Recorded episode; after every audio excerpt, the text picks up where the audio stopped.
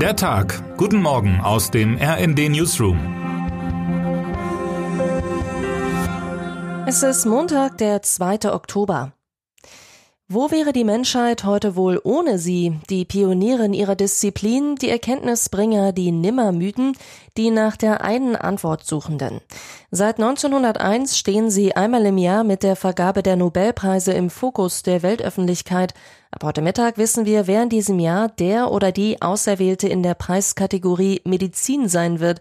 Meine Kollegin Laura Beigel erinnert in ihrem Ausblick auf einen der Kandidaten an Alfred Nobels letzten Willen.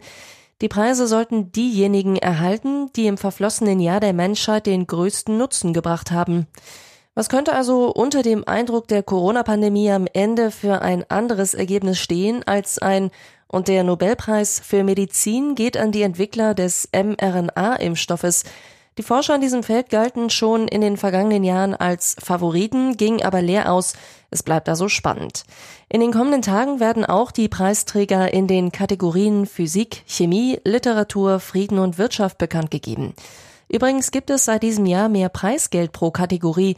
Waren es im vergangenen Jahr umgerechnet noch 920.000 Euro, gibt es nun 950.000 Euro. Verdient. Scheinriese Trump. Die einen mögen sich erinnern, die anderen es kaum glauben. Auch Donald Trump war schon für einen Nobelpreis vorgeschlagen, für den Friedensnobelpreis. Heute wird der ehemalige US-Präsident mal wieder in einem Gerichtssaal erwartet und dieses Mal geht man sogar davon aus, dass Trump eine Aussage machen wird. Zwar droht ihm bei einer Verurteilung in dem Zivilprozess keine Gefängnisstrafe, allerdings der Verlust einiger seiner New Yorker Protz-Immobilien darunter auch sein goldener Trump Tower. Der New Yorker Richter Arthur Angeron hatte in seiner Vorentscheidung am Dienstag dem Ex-US-Präsidenten schon vorgeworfen, den Filmwert seiner Trump Organization jahrelang manipuliert zu haben. Trump, seine Söhne sowie leitende Mitarbeiter hätten den Wert des Unternehmens in Geschäftsberichten systematisch zu hoch angesetzt, um zu günstigeren Konditionen an Kredite und Versicherungsverträge zu kommen. Generalstaatsanwältin Letitia James will erreichen, dass Trump 250 Millionen US-Dollar als Wiedergutmachung zahlen muss und in New York keine Geschäfte mehr machen darf. Unser Großer wird getauft. Es ist das größte Schiff unter deutscher Flagge, das jemals über die Weltmeere geschippert ist. Die Berlin Express der Hamburger Reederei Hapag-Lloyd ist knapp vier Fußballfelder lang. Schlappe 399 Meter misst der Koloss an Containerschiff.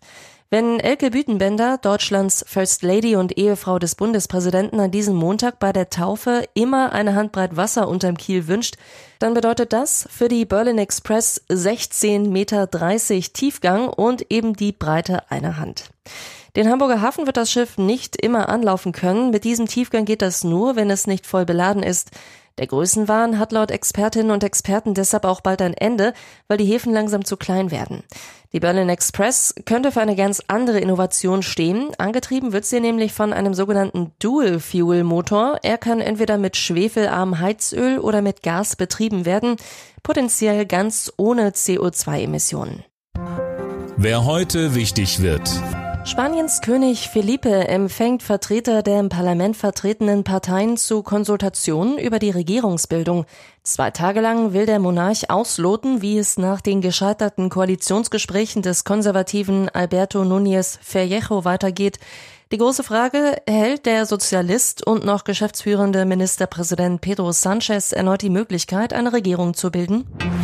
Und jetzt wünschen wir Ihnen einen guten Start in den Tag. Text Fabian Wenk, am Mikrofon Alena Tribold. Mit rnd.de, der Webseite des Redaktionsnetzwerks Deutschland, halten wir Sie durchgehend auf dem neuesten Stand.